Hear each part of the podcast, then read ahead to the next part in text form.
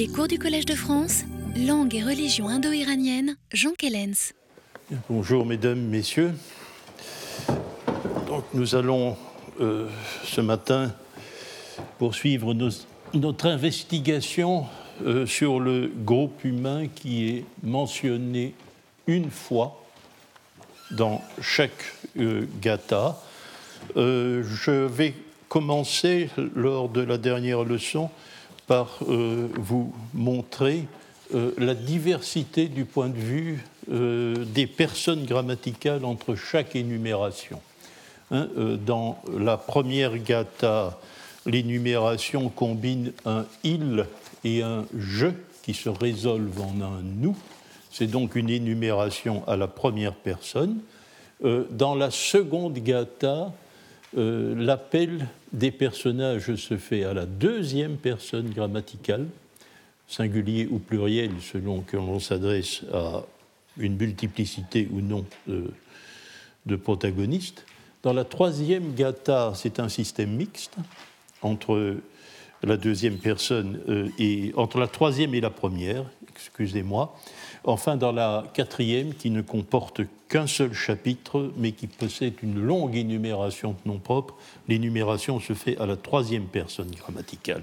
Nous avions ensuite euh, tenté de déterminer la fonction des personnages dont le nom était mentionné euh, certaines désignations euh, vont de pair avec la mention de leur nom. Nous avons vu Mantran pour Zarathustra, Kavi pour Vishtaspa et Nar pour Frashaustra. Dès lors, euh, si nous voulons bien considérer ces personnages comme des sacrifiants, comme représentant dans chaque gata le collège des sacrifiants, euh, nous avons une indication qui ne trompe guère à cet égard. Nous ne risquons pas euh, trop l'erreur, je pense. Euh, je vous demanderai de bien vouloir jeter à cet égard un coup d'œil dans la première gata sur la phrase qui conclut l'énumération, c'est-à-dire le deuxième hémistiche du deuxième vers de la strophe 9, nous qui avons pris place à la cérémonie des éloges. Et nous avons déterminé lors euh, des leçons de l'an dernier que le nom de la cérémonie sacrificielle des gathas, euh, que les gathas représentent, euh, était justement dasma. Dasma, la cérémonie, c'est le mot qui est utilisé ici. Bien. Alors, collège des sacrifiants, nous en étions là. Comment les choses se présentent-elles D'abord, il y a les prêtres sont définis de trois manières distinctes. Euh, vous rappelais-je lors, dans l'Avesta récent, vous rappelais-je lors de la dernière leçon. Euh, le prêtre, dans sa fonction sociale, dans sa fonction dans la société, car il est professionnel, porte le nom d'Atawan. Je, je restitue la forme Atawan c'est le prêtre par fonction sociale. Lorsqu'il officie, lorsqu'il euh, fait partie du collège des officiants, euh, dans l'Avesta récent, il est appelé Ratou. Il est appelé Ratou. Euh, le mot Ratou est en principe un mot, ce n'est pas un, mot, un nom d'agent, c'est un nom d'action, c'est un nom, c'est un nom abstrait. Hein. ça désigne un moment du temps, un moment du temps qui en général se reproduit les saisons, les phases de la journée, les phases de la lune, les phases de l'année. Cela porte le nom de Ratou. Pourquoi le prêtre va-t-il, euh, pourquoi ce mot va-t-il se mettre à fonctionner comme un nom d'agent pour désigner le collège des sacrifiants dans la Vesta récent Bien évidemment parce que chaque officiant a son moment hein, à l'intérieur du sacrifice. Donc il y a, il y a eu un transfert euh, du moment sacrificiel à la personnalité de celui qui en a la charge. Il s'appelle Ratou. Alors, je vous le rappelle, il y a huit Ratou, il y a huit prêtres officiants, dont le principal, le directeur en quelque sorte, par fonction ponctuelle, ça peut changer d'un sacrifice à l'autre, et le Zautar, indien Hotar. Ensuite, les sacrifiants qui ont réalisé un certain nombre d'opérations et euh, qui mène le sacrifice à bonne fin s'appelle Saushiant. Littéralement, je le rappelle, ceux qui vont gonfler. Et euh, cela, je dirais, c'est la définition du prêtre dans sa fonction sacrée, celle de réussir le sacrifice, celle de réussir le sacrifice. ici, ils sont en voie de le réussir parce qu'ils se sont pourvus d'une âme d'Aïna, eh bien, ils portent alors, dès lors le titre de Saoshiant. Qu'en est-il euh, du point de vue de ces désignations dans l'Avesta ancien, à savoir les gathas mais vous verrez, nous devrons faire partie, euh, nous devrons euh, aussi utiliser dans une certaine mesure l'autre texte avestique ancien qui est l'Iasna Haptankaiti. Eh bien, la case est vide sur la fonction sociale. Ce n'est pas un texte bien long. S'agit-il d'un hasard ou non?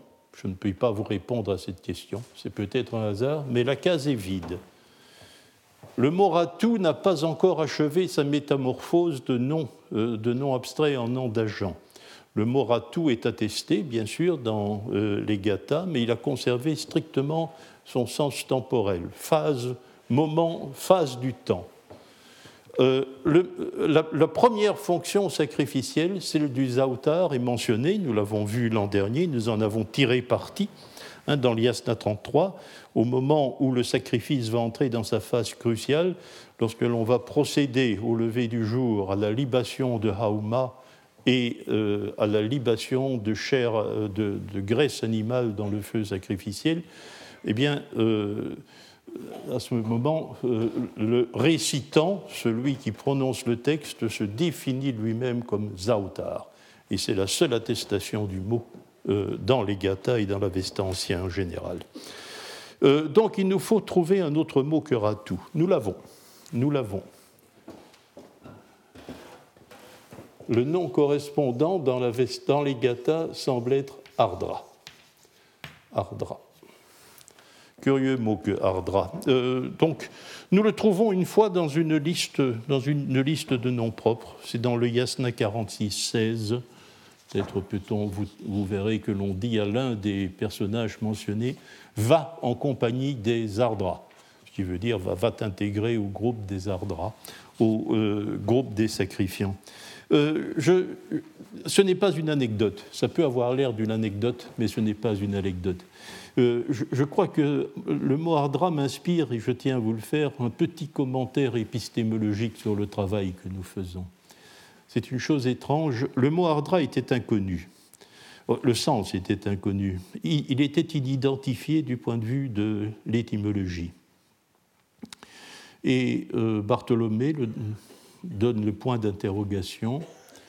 Euh, Duchesne d'Imbin euh, s'en est tiré par une pirouette en traduisant par ardent. C'était évidemment un calque phonétique du mot voyant dans ardent la dévotion ardente envers la divinité. Euh, c'est le genre de petites choses malicieuses qui, se, figurent dans sa traduction des Gathas parfois. Mais euh, ce n'était rien d'autre.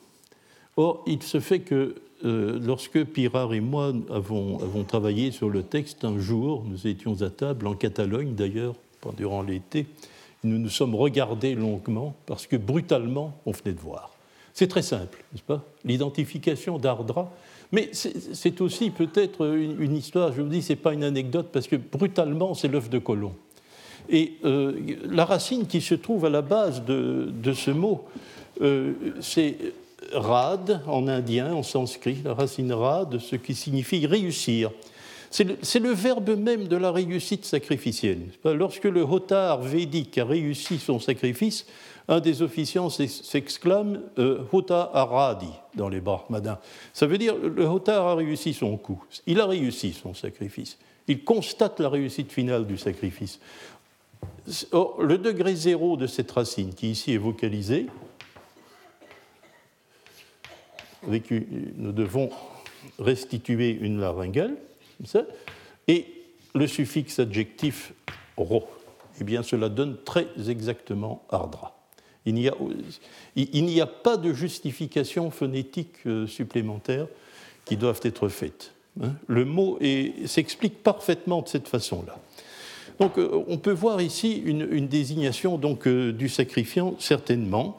Donc là, le mot ardra tient ici la place du ratou récent et l'abstraction qui correspond à ce, caractère d'arriver à la réussite sacrificielle, successful dirait-on en anglais, eh bien, nous le trouvons aussi, c'est le mot rada, c'est l'abstrait correspondant, c'est la réussite, la réussite sacrificielle, qui est attestée dans quelques passages, dans quelques passages et effectivement, par exemple, dans l'énumération des noms propres de Yasna 28.7, vous trouverez le mot rador.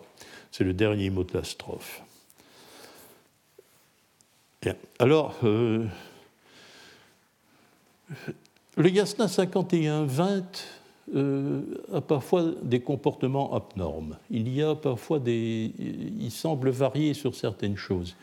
Euh, le Yasna 51, mais malheureusement, 22 strophes, ce n'est pas beaucoup pour se fier à sa valeur statistique. Euh, Ardra n'y est pas attesté, mais lui euh, conclut dans la strophe, euh, dans la strophe 51-20, c'est la, strophe qui conclut l'énumération des noms propres, il semble se référer au personnage mentionné par un terme que les sanskritistes connaissent bien, c'est le mot, c'est yasmna, ce sont les yasmna, donc ce qui correspond au ya Yajamana, au Yajamana du Veda, donc euh, les, officiants, mais les officiants commanditaires. Ici, Yazamna, c'est euh, la désignation qui est donnée euh, au groupe humain du Yasna 51-20. Alors, pour la troisième catégorie, Saoshyant, inchangé. Nous avons donc trois situations possibles, une case vide, une divergence, je vais dire, de jargon liturgique, et euh, la, même, euh, la même désignation, une similitude, une identité parfaite dans le dernier cas. Euh, voilà qui sont les hommes à qui nous avons affaire, comment se définit leur fonction? ils ne sont pas définis comme prêtres dans leur fonction sociale, ils sont définis comme membres d'un collège de sacrifiants par le mot ardra ou par le mot yazemna, et lorsqu'ils arrivent au but de leur acte sacrificiel, ils sont des saoshiantes, euh, des gens qui ont atteint le gonflement de la lumière ou qui l'ont intégré. Autre chose que je euh, veux ajouter à cette désignation, c'est que le lien qui unit ces ardras, le lien qui unit euh, les participants d'un collège sacrificiel, eh bien, il est défini par le mot urvata. Urvata que l'on rencontre trois fois dans les énumérations de noms propres, Yasna 46, 14, 51, 11 et 14. Ce mot Urvata, qui euh, définit euh, euh, le, lien qui est tissé entre les membres du collège sacrificiel, euh, et euh, donc, si vous voulez, on pourrait traduire, c'est une traduction tentante, de traduire Urvata par collègue. Hein, collègue. Ces hommes, ces trois hommes permanents, hein, Saratushtra, Vishtaspa et euh, sont Urvata. Ils sont liés par quelque chose qui est probablement un Urvata. Le terme est attesté aussi. Bientôt, nous allons devoir nous débattre avec lui. Ce ne sera pas facile d'ailleurs et qui représente sans doute le sanskrit vrata. Il y a entre eux un vrata, un vœu, un serment, une alliance, quelque chose comme ça, mais à l'intérieur euh, de la collégialité sacrificielle. Bien, alors, euh, j'en viens, j'en viens, je ne vais pas vous donner, parce que nous avons mieux à faire, et nous avons déjà parlé de ça d'autres années, euh, les, huit fonctions les huit fonctions internes au collège, collège des sacrifiants dans l'Avesta récent. Euh, ces noms-là ne sont jamais attestés de toute manière dans les gathas. Quelles sont les fonctions sacrificielles dans les gathas Oui, on nous mentionne quatre hommes, parfois, euh, parfois plus. Euh, combien y a-t-il de sacrifiants? Il faut compter le jeu aussi, hein, puisque ces quatre hommes ne parlent pas quand on mentionne leur nom. Il y a un jeu nécessairement. Hein qui parle. Donc il y a un autre personnage dont d'ailleurs nous ignorons le nom de fonction. Euh, Zautar est attesté. Zautar est attesté, de, je viens de vous le rappeler. Alors, euh, quels sont-ils? Il y a deux ans peut-être, le regretté Xavier Tremblay avait attiré mon attention sur un texte avestique récent, le Yacht 3.2, qui se présente comme une recommandation d'Ahura Mazda à Zarathustra, et il lui conseille, il l'invite, il le presse euh, à assumer un certain nombre de fonctions sacrificielles. toutes ces fonctions sacrificielles, sauf une, euh, sont représentées par des noms, sont exprimées par des noms d'agents en tar, et euh, il y en a sept. Mais une liste parallèle, celle du Yasna 14.1, en ajoute une huitième. C'est intéressant. Hein euh, huit, types de récitants, alors que les sacrifiants de la récent sont eux aussi huit. Euh, Xavier Tremblay nourrissait euh, très clairement le soupçon qu'il s'agissait peut-être euh, de la désignation des membres du collège sacrificiel dans l'Avesta ancien en général et dans les Gathas en particulier. Je ne pense pas que ce soit tout à fait exact, mais il y a quelque chose d'approchant je crois qu'il y a effectivement une analogie, une réminiscence de quelque chose dans cette liste de l'Avesta récent.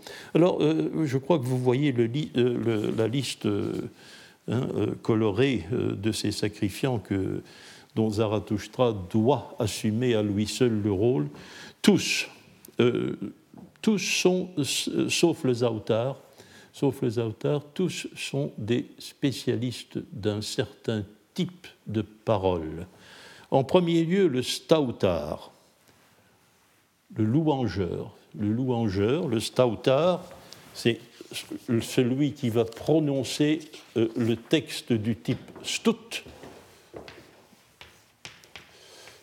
Stut, c'est-à-dire l'éloge. l'éloge. Euh, rappelez-vous le, euh, Yasna 28.9, hein, la, cérémonie des, éloges, éloges das donc le louangeur. Et effectivement, le yasna, euh, le yasna haptankaiti, 41.5, le yasna, euh, ceux qui parlent dans le yasna haptankaiti, qui disent nous, hein, le yasna haptankaiti, contrairement au gata, est un texte uniformément en nous. On n'a pas à, se poser la question dans le yasna haptankaiti des variations de personnes grammaticales, c'est un nous permanent. Eh bien, euh, ce nous du yasna haptankaiti, euh, se définit comme stautar. Nous sommes les stautar, donc euh, tes louangeurs. Deuxième nom, celui du zautar. Euh, ici, c'est une manipulation, ce n'est plus une prise de parole. Le zautar est celui qui fait les puisées, les puisées de liquide dont on fait les libations. Hein, c'est une autre fonction, mais c'est celle du directeur du sacrifice, comme je vous le disais, le sbatar. Le sbatar est celui qui fait je pense, la zouti dans les gathas, la zouti en Avesta récent peut-être zavana, c'est-à-dire celui qui fait l'invitation, l'invitation sacrificielle lancée aux dieux.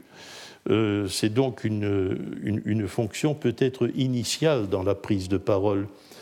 Euh, la quatrième fonction, mantran, c'est le titre même de Zarathustra, et c'est le seul nom qui ne soit pas un nom d'agent en tar. Or, dans le Yasna Haptankaiti, en coordination directe avec Stautar, euh, les sacrifiants, nous les sacrifiants du Yasna Haptankaiti, euh, eh bien, ils se disent euh, aussi Stautar, mais aussi Mantran, en, coordination. Le Yashtar est celui qui prononce le texte Yasna, hein, le texte en Yazamaïdé, le texte sacrificiel, ceux qui récitent le Yasna. Et euh, la fritar, la fritar prononce la friti, c'est-à-dire la, propitiation, et euh, Jartar, le nom est mentionné dans l'Yasna Haptankaiti pour les sacrifiants, mais là non plus à la fin du Yasna Haptankaiti euh, comme le Yasna 41.5, au début, au contraire, à l'ouverture même, mais vous allez comprendre pourquoi, dans la toute première phrase du Yasna Haptankaiti, c'est-à-dire 35.2, eh bien, euh, Bijartar sont euh, ceux qui prononcent le gar, ou c'est un nom féminin, hein, gar, ce qui veut dire la bienvenue, le chant de bienvenue. La raison pour laquelle, bien sûr, cette prise de parole est initiale dans le yasna Atagaiti.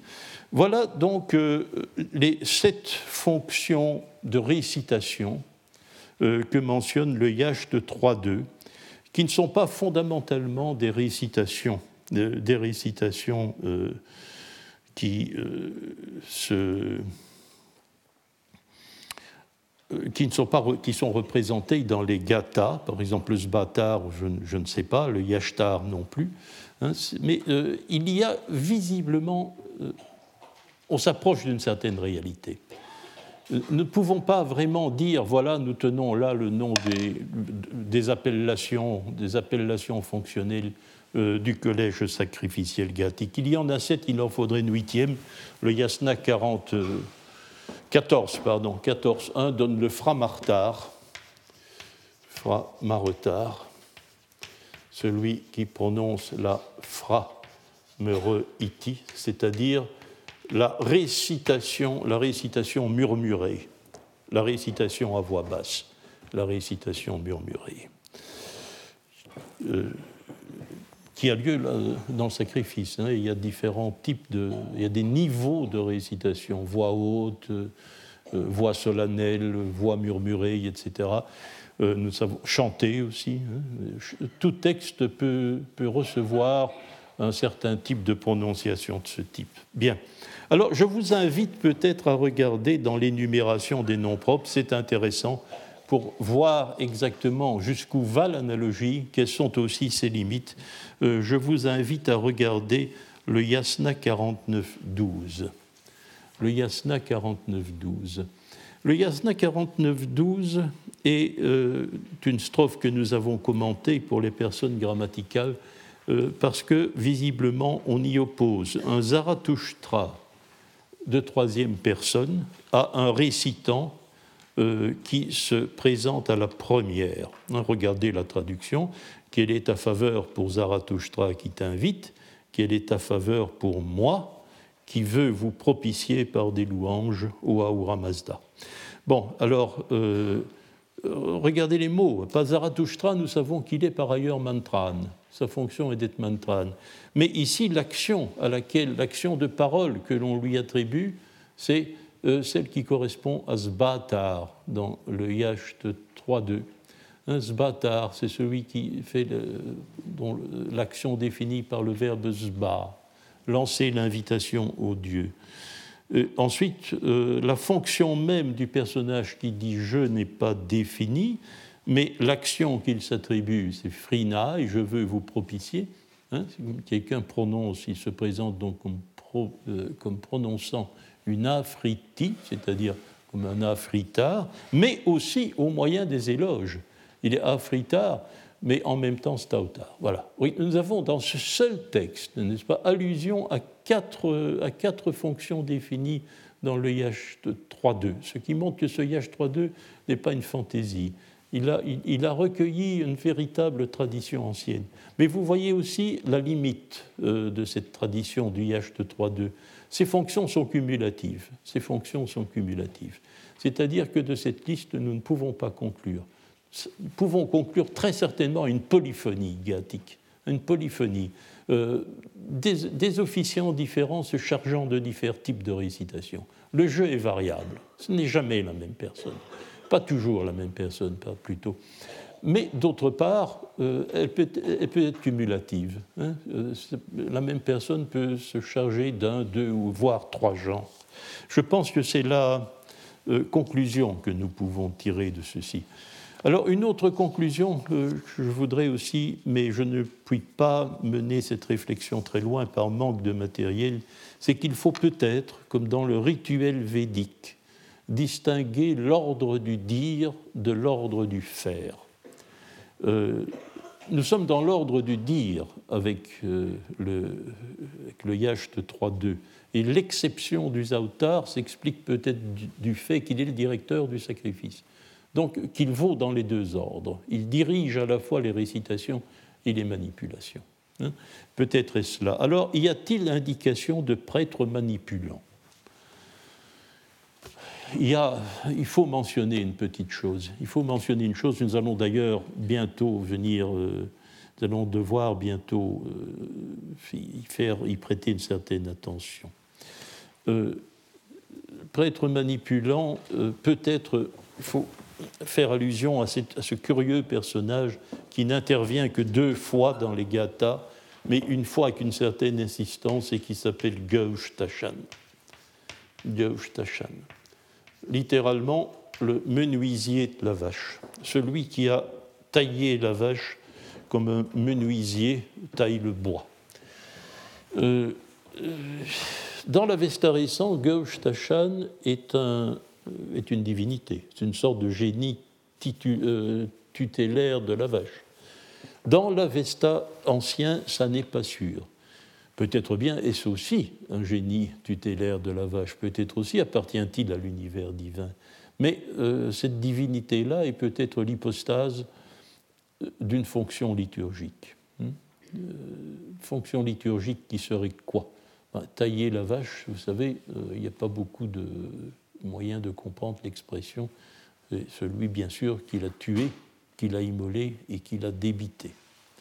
Euh, c'est une possibilité que nous euh, devons envisager pour, ce prêtre. Mais il y a aussi euh, autre chose que je voudrais vous faire remarquer et qui se trouve dans deux strophes contiguës deux strophes contiguës, le yasna 45-11 et le yasna 46-1. C'est très peu de choses, mais il est très intéressant de le noter. Euh, dernière strophe, donc, euh, du troisième chapitre de la deuxième gatha et euh, première strophe du dernier chapitre. Ces strophes sont donc contiguës. La première, le Yasna 45-11, mentionne le Saushyant Dunk Pati. Donc Saushyant, l'appellation euh, sacrée du prêtre, définition du prêtre dans sa fonction sacrée, et il est défini comme maître de maison. Maître de maison. Alors imaginez-vous l'époque, l'époque où les commentateurs des gathas, euh, c'était celle de Lommel dans les années 30, qui, a, euh, qui réagit avec, euh, d'une façon assez primaire mais très significative à ce passage-ci. Le Saoshyant est le sauveur futur, celui qui viendra accomplir les œuvres de la fin des temps. Dans, dans cette conception, comment comprendre une telle appellation?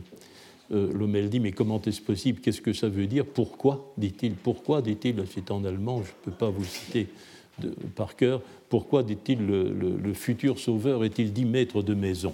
Il conclut, là je peux vous le citer, c'est facile, c'était très frappant Ich weiß nicht. Je ne sais pas, évidemment. Euh, nous, nous situons évidemment dans un autre contexte.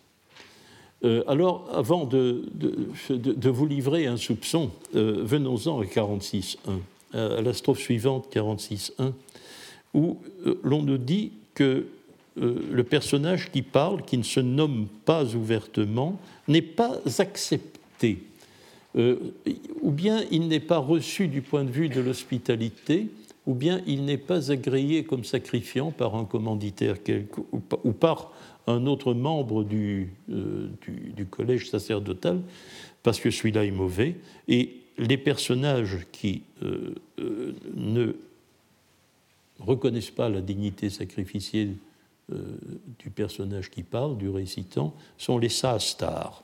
Les sastars.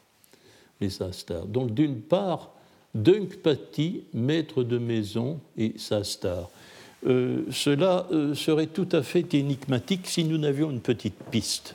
Petite piste, c'est que dans le collège sacrificiel des huit officiants brahmaniques. Il y a le Gurhapati, le maître de maison, le maître de maison. Et il y a le préverbe pra, le prachastar. Le prachastar.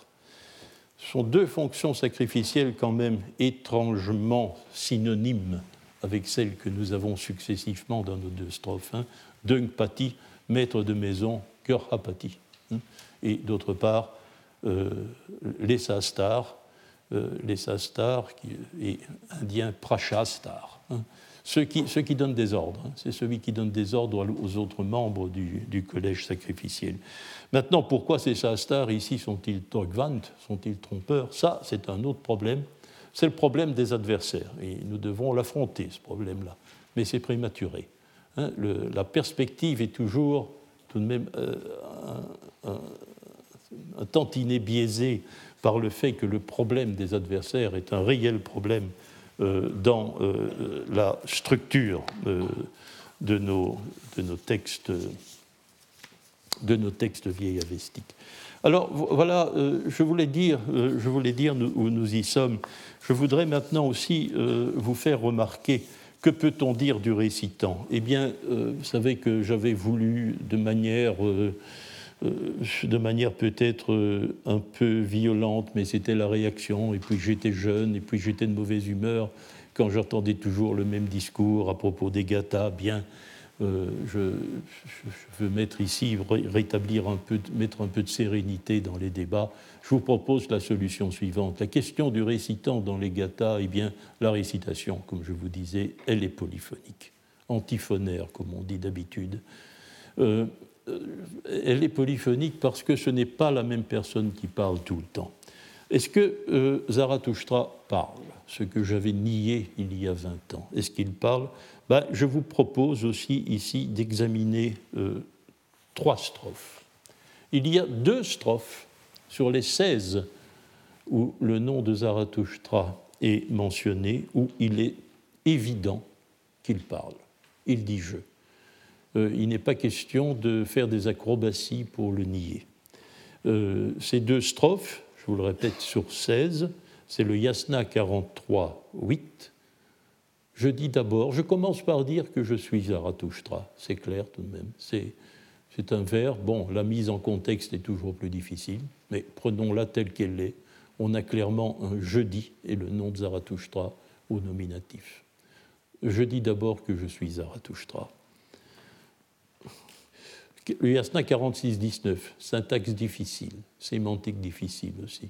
Mais il y a très clairement un pronom de la première personne au datif ordonné avec le datif de la personne de Zarathustra, celui qui fera telle ou telle chose pour moi Zarathustra. Deuxième discours en jeu attribuable à Zarathustra. Alors plus intéressant, beaucoup plus intéressant, c'est le Yasna 56. Le Yasna 56. Euh, c'est un texte, c'est bien intéressant, Yasna, euh, que ce soit la sixième strophe. Euh, c'est ce qu'on appelle en rhétorique l'omphalos du texte. Hein, le chapitre 50 comporte 11 strophes. La strophe centrale, c'est la sixième. Dans l'Yasna 28, tout premier chapitre, 11 strophes aussi. Le nom de Zarathustra, il apparaît dans la sixième, à l'omphalos. Il apparaît à l'omphalos aussi euh, dans le Yasna 56. Or, nous avons la chance ici, n'est-ce pas, que, euh, ce, que ce texte soit parfaitement clair. Et que nous dit-il? Eh bien, il nous dit ceci. Eh bien, le collègue, urvato, hein, c'est le mot, c'est le mot que nous commentions tantôt, le collègue mantran, hein, c'est-à-dire notre collègue qui se charge de la récitation des mantras, qui prend la parole au Mazda, selon l'agencement, et Zarathustra. Alors que le euh, créateur, le donateur, je ne sais pas, euh, de l'aptitude de la langue, euh, lui enseigne, Sahid, avec bonne pensée, à être l'orige, le cocher de mon parcours. De mon parcours. Zarathustra apparaît à la troisième personne, on dit qu'il va prendre la parole, puis quelqu'un parle à la première. Bien, cela ça ressemble tout de même furieusement, me semble-t-il, à un passage de parole, n'est-ce pas? Quelqu'un parle et donne la parole à quelqu'un d'autre. Celui qui dit je ici passe la parole à Zarathustra. Il lui, souhaite euh, d'être un bon cocher, d'être un bon cocher du discours. Et regardez le verbe de la strophe suivante, à la troisième personne, Yaouja, je veux atteler, je veux atteler, le verbe même de l'origine, hein, je veux atteler les rapides chevaux de la prière. Je veux atteler les rapides chevaux de la prière. or, dans la tradition masdéenne d'époque moyen perse, ce passage de parole est, est, un acte rituel très courant, d'acte rituel important qui porte un nom au moyen perse, c'est le badge. Le badge, c'est lorsqu'un sacrifiant qui a parlé passe la parole à un autre sacrifiant. Il semble bien que sans apporter de nom précis, c'est ce qui se passe ici. Hein. Prend la parole, on lui donne la parole, c'est lui qui va parler pour réciter les cinq dernières strophes de la Gatha, n'est-ce pas, de ceci? Donc euh, voilà un passage, je crois, qui, peut nous décomplexer. Hein. Il y a trois strophes à la première personne, euh, euh, la première personne du nom de Zarathustra, évidente, et il y a un relais, hein, un relais de parole quelque part euh, aussi dans les Gathas, le, Yacht 56. Alors, euh, la question de l'auteur, qui a écrit le texte? Qui a écrit, excusez-moi, là je dis une bêtise, mais il est très difficile d'éviter pour de la littérature orale, n'est-ce pas? Euh, Qui a composé le texte? Qui est le poète? Ça, je crois que dans le cadre des Gathas, c'est une question intraitable. C'est une question intraitable parce qu'il n'y a pas dans l'Avesta de théorie littéraire. Euh, les Védas, oui, les poètes revendiquent leur travail, ils se vantent de leur art, ils font leur publicité en quelque sorte, se présentent comme les meilleurs. Hein. Euh, il y a une revendication du talent poétique dans les Védas. Il n'y a jamais cela dans l'Avesta. Le travail du poète n'est jamais quelque chose qui entre en ligne de compte. Les toutes petites nuances que l'on pourrait trouver à cet égard se trouvent justement dans l'Iasna 28. Il est possible que l'Iasna 28, que certains avaient d'ailleurs considéré pour des raisons approchantes comme un texte très primitif, euh, bien, euh, le Yasna 28 fait quelques allusions peut-être au métier poétique. Dans, euh, la deuxième strophe, où le récitant dit Je vais vous chanter des chants, c'est objet interne, hein, je vais vous chanter des chants comme il n'y a pas de précédent. Ce qui semble vouloir dire les meilleurs qui, qui aient jamais existé. Mais c'est peut-être pas ça qui est dit, n'est-ce pas? Il ne faut pas oublier que la première strophe oppose un au début, paurvim, et que la deuxième y oppose, dans cette expression, un non-début. Un non-début. Euh, je ne comprends pas bien, je comprends pas bien ce qu'on veut peut-être pouvoir dire pour ça. Il faudrait comprendre, je vous dis, c'est un mot piège en avestique que le mot premier. Hein. Donc, on demande le premier fait de quelque chose, et puis on dit qu'on chante euh, d'une manière qui n'a pas encore été euh, qui n'a pas commencé en quelque sorte. Hein. Euh, il est très difficile de voir à quoi on fait allusion, mais peut-être que la strophe ne, ne concerne pas le, caractère incomparable des chants. Ce n'est pas ça. Et puis, dans l'avant-dernière strophe, la dixième du, même, du même chapitre, il est question de chants qui ont chants les sravars des hymnes qui ont toutes sortes de qualités. Ces qualités, c'est euh, Quaraitia, mais je, ne l'écris même pas parce que c'est un non liquet. Euh, c'est-à-dire, cela signifie que ces chants ont, euh, ont un but, ont le bon, le bon objectif. Ils ont un bon objectif. Mais quel est l'objectif? L'objectif, c'est les dieux. C'est, on demande aux dieux de se présenter comme des objectifs sacrificiels. Eh bien, ces chants ont pris en considération la nature de l'objectif. Ce n'est pas le talent poétique qui est en cause. Hein.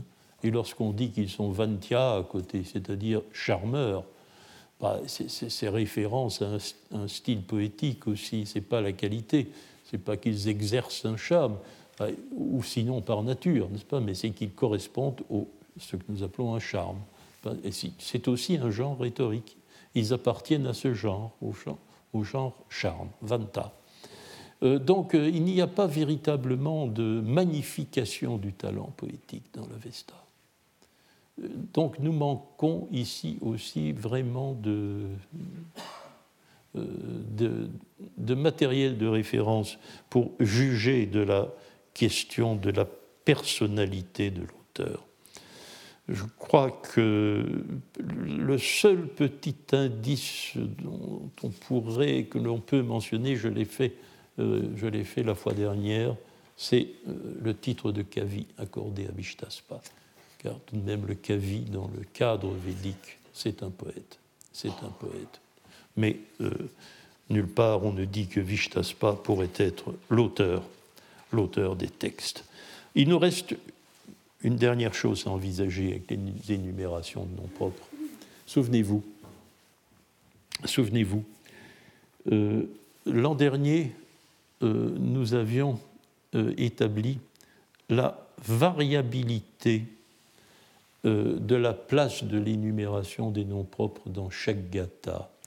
C'est une réflexion qui ne peut naturellement être menée que pour les trois premières qui ont plusieurs chapitres. Dans la première gata, l'énumération des noms propres est initiale. Elle survient tout au début du texte, dans le premier chapitre. dans la deuxième gata, elle est finale. C'est à la fin du texte. Dans la troisième gata, elle est centrale. Pas, euh, tous les cas de figure sont représentés. Bien, euh, c'est une chose de savoir pourquoi, à quoi correspond cette variabilité. Mais euh, nous ne pouvons déterminer cela, et encore, que si d'abord nous tentions de déterminer à quoi euh, à quel acte liturgique euh, l'énumération des noms propres est liée dans chaque gata? Bien, je vous propose de réexaminer, de réexaminer les trois textes, de réexaminer les trois textes cette fois-ci euh, non plus dans la perspective des personnes grammaticales, mais dans la perspective de leur motivation, de leur motivation. dans la gata à Hunavaiti, il est, les choses sont claires parce que le texte le dit lui-même. Vous disiez, il se présente comme un yana. C'est un genre rhétorique qui n'est pas d'ailleurs représenté dans le yacht 3, le yana. C'est une demande. Le verbe demander qui correspond est le verbe ya, présent yasa. Yasa. Yasa, première personne, je demande.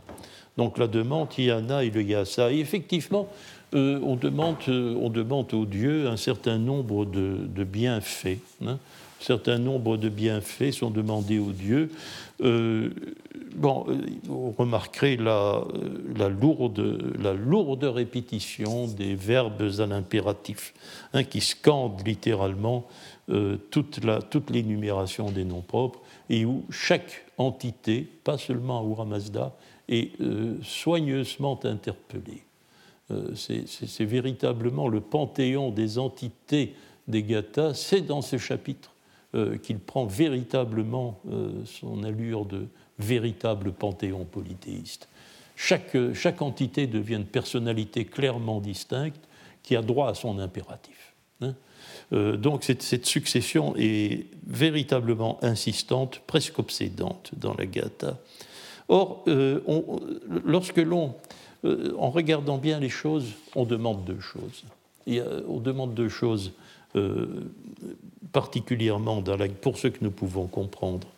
C'est une aide, avoir une sorte d'aide. Attention, c'est l'aide qui s'exprime par les dérivés de la racine rap. Rap, c'est aider, mais euh, avec une, nuance qui tend véritablement vers le mot secours dans une certaine mesure, euh, l'énumération des noms propres du Yasna 28 apparaît comme une, euh, comme une demande de secours. C'est un appel à l'aide, c'est un appel au secours, littéralement. les, dérivés de, les dérivés de la racine rap euh, sont beaucoup plus fréquents. C'est ici qu'on les trouve pour la plupart du temps. Il y a quelques mentions, quelques attestations aussi ailleurs, mais ici, littéralement, Ravdra dans la première et la deuxième strophe, euh, dans la deuxième, Rapant, euh, participe présent de la racine, et puis dans la strophe 6, l'énumération des noms propres, là vous trouvez la forme intégrée à l'énumération, Rafno. Rafno. Hein, euh, donne-nous une aide puissante à Zarathustra et à nous. Donc, euh, c'est l'objet de la demande, c'est un secours, le Rafna. Alors, il y a une deuxième chose, un mot plus énigmatique, parce qu'il appartient à la sphère du vocabulaire des offrandes. Ish. Ish. attesté trois fois dans les Gathas seulement, moribond dans l'Avesta récent. Que voulez-vous faire avec ça? Heureusement, nous avons, nous avons le mot védique, ish, ish. Nous ne savons pas très bien ce que c'est. Euh, c'est une force, une puissance. on demande, euh, on traduit, traduit par vigueur, je crois, la plupart du temps, mais vous savez bien, l'essentiel, c'est de savoir ce qu'il y a derrière ça. Hein. on peut toujours on peut toujours un petit peu sautiller euh, d'un synonyme à l'autre quand on est le domaine du champ sémantique de la puissance. Mais il faudrait. Alors ici, on a quand même peut-être une idée. Véritablement, c'est aussi le passage témoin, ce Yasna 28. Et nous allons voir qu'il va trouver bientôt un écho dans l'Yasna 29, mais ce n'est pas pour aujourd'hui. Alors, euh, Ish, c'est la, chose que l'on demande avec, euh, avec, cette, euh, avec, cette, avec ce secours, n'est-ce pas? Et il semble que c'est soit la force qui permet de contrer, nous avons le mot, nous avons le mot ensuite dans la Gata ou Navaiti, dans la, non dans la même strophe, dans la strophe 6, n'est-ce pas, l'aide puissante, et puis euh, ce qui permet de surmonter les hostilités de l'hostile. Euh, donc le, le dvaishor, l'hostilité. L'ish, semble-t-il, est une force qui permet de contrer l'hostilité, comme nous le verrons. Or, l'ish est lié euh, à la puissance des saushiant, la puissance de gonflement, ça va. Mais elle semble préalable. Elle semble préalable. il faut avoir l'ish pour accéder au sava. Euh, c'est dans l'Iasna 28 aussi que nous en avons l'idée, car on dit au Dieu, vous êtes ceux qui hâtez le plus, qui hâtez, ce qui veut probablement dire, vous hâtez, vous, faites en sorte que ça vienne plus vite, hein, que cette puissance-là vienne plus vite. Vous êtes euh, ceux qui hâtez le plus la puissance Ish, et la puissance Ish est coordonnée non pas au Sava, mais à, la capacité d'atteindre le Sava. On a donc l'impression que le, la puissance Ish est la puissance euh, la puissance préalable euh, à la puissance décisive qu'elle va. Donc euh, voilà une demande, un appel au secours. N'oublions jamais quelque chose. Hein. Quand on prononce le premier mot, le yasa, hein, le, yasa, je demande, du yasna 28.1, il est minuit. Il est minuit. Il faut, le remettre il faut remettre la liturgie dans son heurtou, hein, dans son articulation euh, dans l'articulation des moments sacrificiels.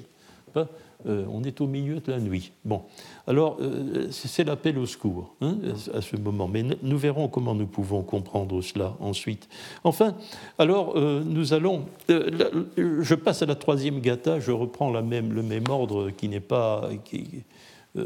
Qui n'est pas immédiat. On passera à la troisième gata, non pas parce qu'elle est plus courte, mais parce qu'elle appartient au même genre. Le mot yana n'est pas mentionné, mais celui qui parle à la première personne dit yasa, je demande. Or, euh, ici, euh, dans ce texte beaucoup plus court, il est clair que le mot clé, le mot clé, euh, l'objet de la demande par excellence, c'est un mot qui n'existe pas en indien, mais on connaît fort bien, on connaît bien son étymologie, surtout par le grec. C'est le mot sar, c'est un nom racine un nom racine, un mot très bref, et c'est l'union intime avec quelqu'un, c'est l'union intime. Hein. On demande le sar, l'union intime avec l'agencement, avec achat et avec la bonne pensée. Voilà ce que nous demandons. Mais ne l'oublions pas, ici, euh, l'énumération des noms propres, elle est centrale. Ce n'est pas le début du rite. Pas, le rite est déjà bien avancé. On va arriver immédiatement à l'acte sacrificiel euh, aux deux offrandes, offrande de soma, offrande animale, c'est autre chose. Ce sont des sacrifiants bien installés dans leur opération qui, parlent ici. Et ils demandent à bénéficier de cette union intime avec les deux principales entités euh, du panthéon des Gathas, l'agencement du monde et la bonne pensée. Euh, de même que Rafna l'est dans le Yasna 28, le mot sar est un mot qui appartient presque exclusivement à ce passage-ci. C'est ici que la grande majorité de ces attestations se situe, dans le Yasna 49, strophe 3, 8 et 9. 8 et 9 faisant partie de l'énumération des noms propres. Alors ici, euh, la Gata Ushtavaiti, la deuxième, la deuxième, elle est plus complexe. Il n'est pas question de demander quelque chose, ce n'est pas une demande. On s'adresse au sacrifiant à la deuxième personne. À la deuxième personne. Que va-t-on leur demander? Et on, puisque c'est à eux qu'on parle, on n'est pas en situation de faire une demande aux dieux. Les dieux sont présents parce qu'on les prend en témoin, bien sûr. Mais euh, en quelque sorte, ici, on les laisse tranquilles. Hein. Ce n'est pas à eux à intervenir. Mais les sacrifiants ont des devoirs. Et effectivement, au lieu de formuler une demande aux dieux, l'on pose des exigences pour les sacrifiants. Ici aussi, il y a un mot dominant. Il y a un mot dominant. Ce sont, ou plutôt une racine dominante, parce qu'elle sera attestée par euh, deux, euh, surtout par, par, deux, par, des verbes ou bien par deux, deux substantifs, mais ce sont des dérivés de la racine vici. Faire la différence, distinguer. Vous devez distinguer, vous devez être capable de distinguer. Voilà l'exigence posée aux hommes à qui l'on parle. Hein. que ce soit donc Zarathustra, Vishtaspa, euh, ici, la liste est longue car il y a des groupes pluriels, hein, les Spitama Haichataspa, euh, les Spitama, fils de Haichataspa, et puis il y a aussi euh, au pluriel les Jamaspar Vogva. Donc il y a, il y a du monde dans l'énumération des noms propres, et on pose cette exigence de, de distinguer. Or, ce que l'on distingue, nous pouvons déterminer. Nous pouvons déterminer mais comme toujours, euh, il, est difficile d'approcher euh, euh, de, la réalité concrète précise. Mais voilà comment le problème se pose. Là, ici aussi, nous allons y arriver bientôt dans les leçons qui suivent.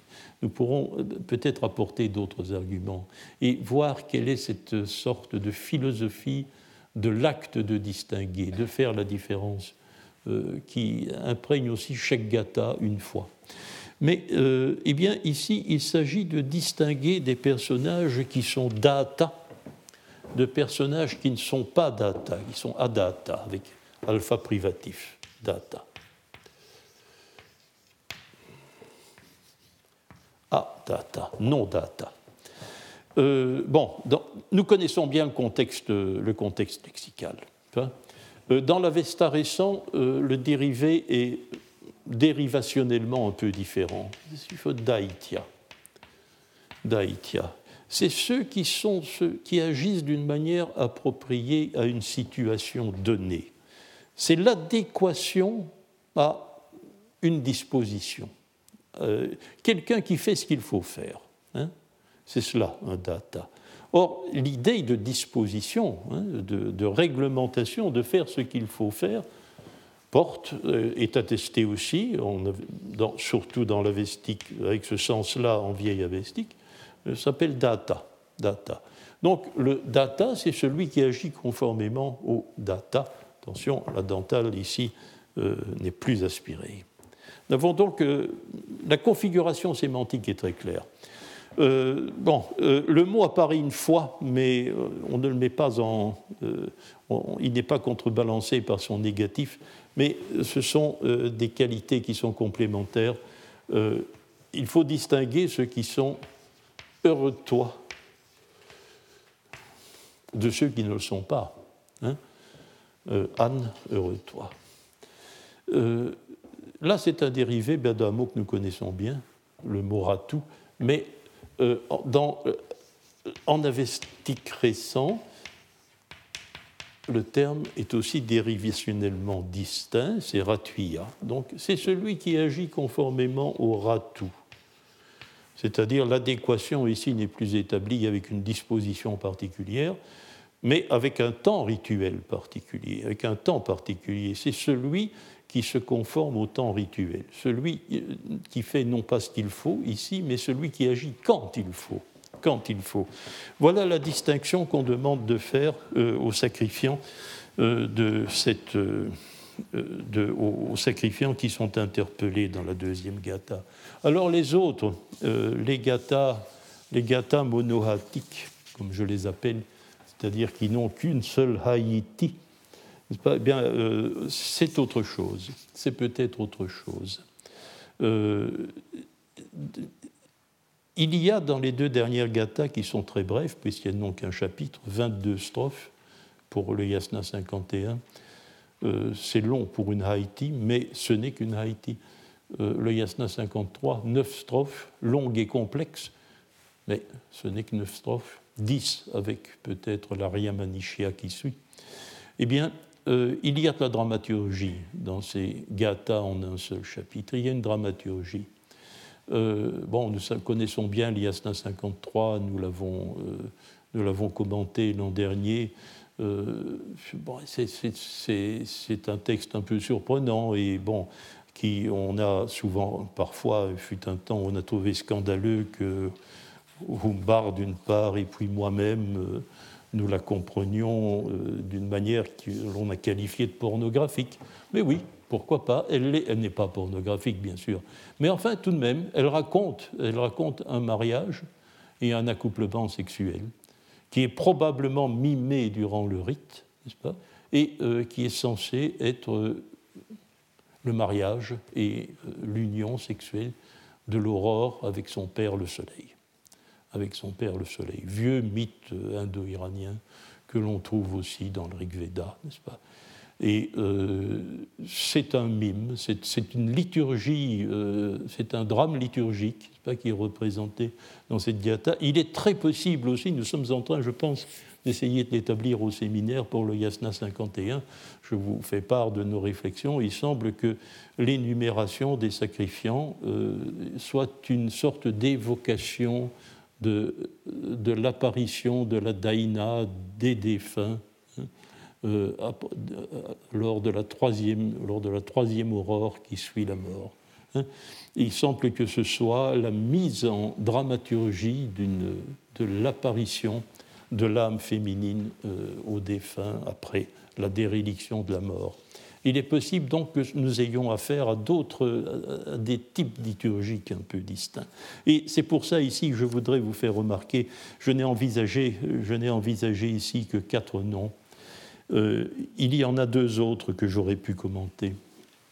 C'est le nom de Maïdio Ubanka, Maidio Umanka, qui apparaît dans l'Yasna 51, qui est un Spitama, donc quelqu'un de la famille de Zarathustra. Mais ce nom-là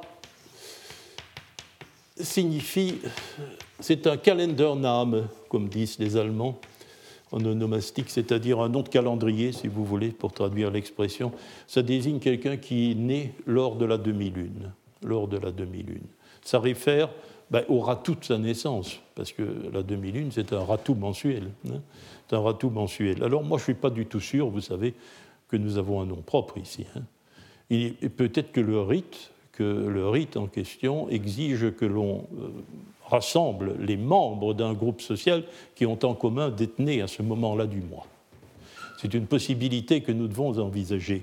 Quant au Yasna 53, où nécessairement, puisqu'il s'agit d'un mariage et d'une union sexuelle, on doit faire intervenir un personnage féminin et lui donner un statut familial incestueux, bah, on a, le nom, semble-t-il, de Puru plus Chista.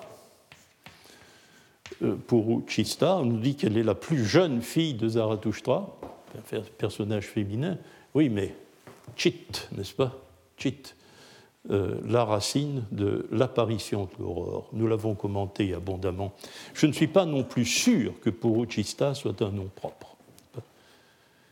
Euh, c'est celle que l'on voit apparaître, que beaucoup de personnes, Puru, voient apparaître, comme tous les hommes voient apparaître l'aurore. C'est la chose qui se remarque le plus au monde, selon les textes moyens iraniens. Verbe de l'apparition de l'aurore. Alors, c'est la plus jeune. Ça paraît très précis dans la relation familiale. Non. Yesvi, Yesvi, elle est jeune, la plus jeune, c'est la cadette. Oui, mais il est systématique dans le Rig Veda de dire de l'aurore qui apparaît qu'elle est Yarvi, c'est le même mot, la cadette. Pourquoi? Parce que la plus jeune aurore, c'est celle d'aujourd'hui, bien sûr. Hein c'est celle qui se lève maintenant. C'est la dernière, hein, la dernière des aurores en date. Euh, tout cela forme une configuration qui, n'a peut-être plus rien à voir, n'est-ce pas, avec la mention des noms propres. Je vais terminer ici. Je ferai une remarque, parce que c'est celle, mais là, c'est aussi un non liquide, Pour Uchista, Maidio et Manka ne sont peut-être pas des noms propres, c'est leur fonction dans la liturgie euh, qui détermine une appellation euh, qui n'est peut-être après tout que celle d'une épithète. Hein. Mais euh, ce n'est pas clair pour les autres noms du cercle gathique. Ces noms sont-ils réels ou sont-ils des noms de rôle, comme celui de par exemple ben, Je vous dirais que je n'en sais rien et que je ne vois pas comment le savoir, n'est-ce pas? Je ne vois pas comment le savoir. Euh, mais euh, remarquez tout de même que ces noms composent, lorsqu'on les prend tous, euh, l'homme qui a des vieux chameaux, l'homme dont les chevaux sont privés de harnais, l'homme dont les chameaux sont en belle santé, l'homme dont les chevaux sont desséchés par le soleil, brûlés par le soleil. Tout cela compose peut-être, mais je terminerai là-dessus, et ce n'est rien d'autre qu'une remarque, ce n'est pas que à sa réalité ou pas, cela compose peut-être une parabole sur les difficultés d'un long voyage. Les longs voyages sur les chemins du rite, n'est-ce pas, qui terminent, concluent et ponctuent euh, chaque gata. Voilà, je vous remercie de votre attention. Retrouvez tous les contenus du Collège de France sur www.colège-2-france.fr.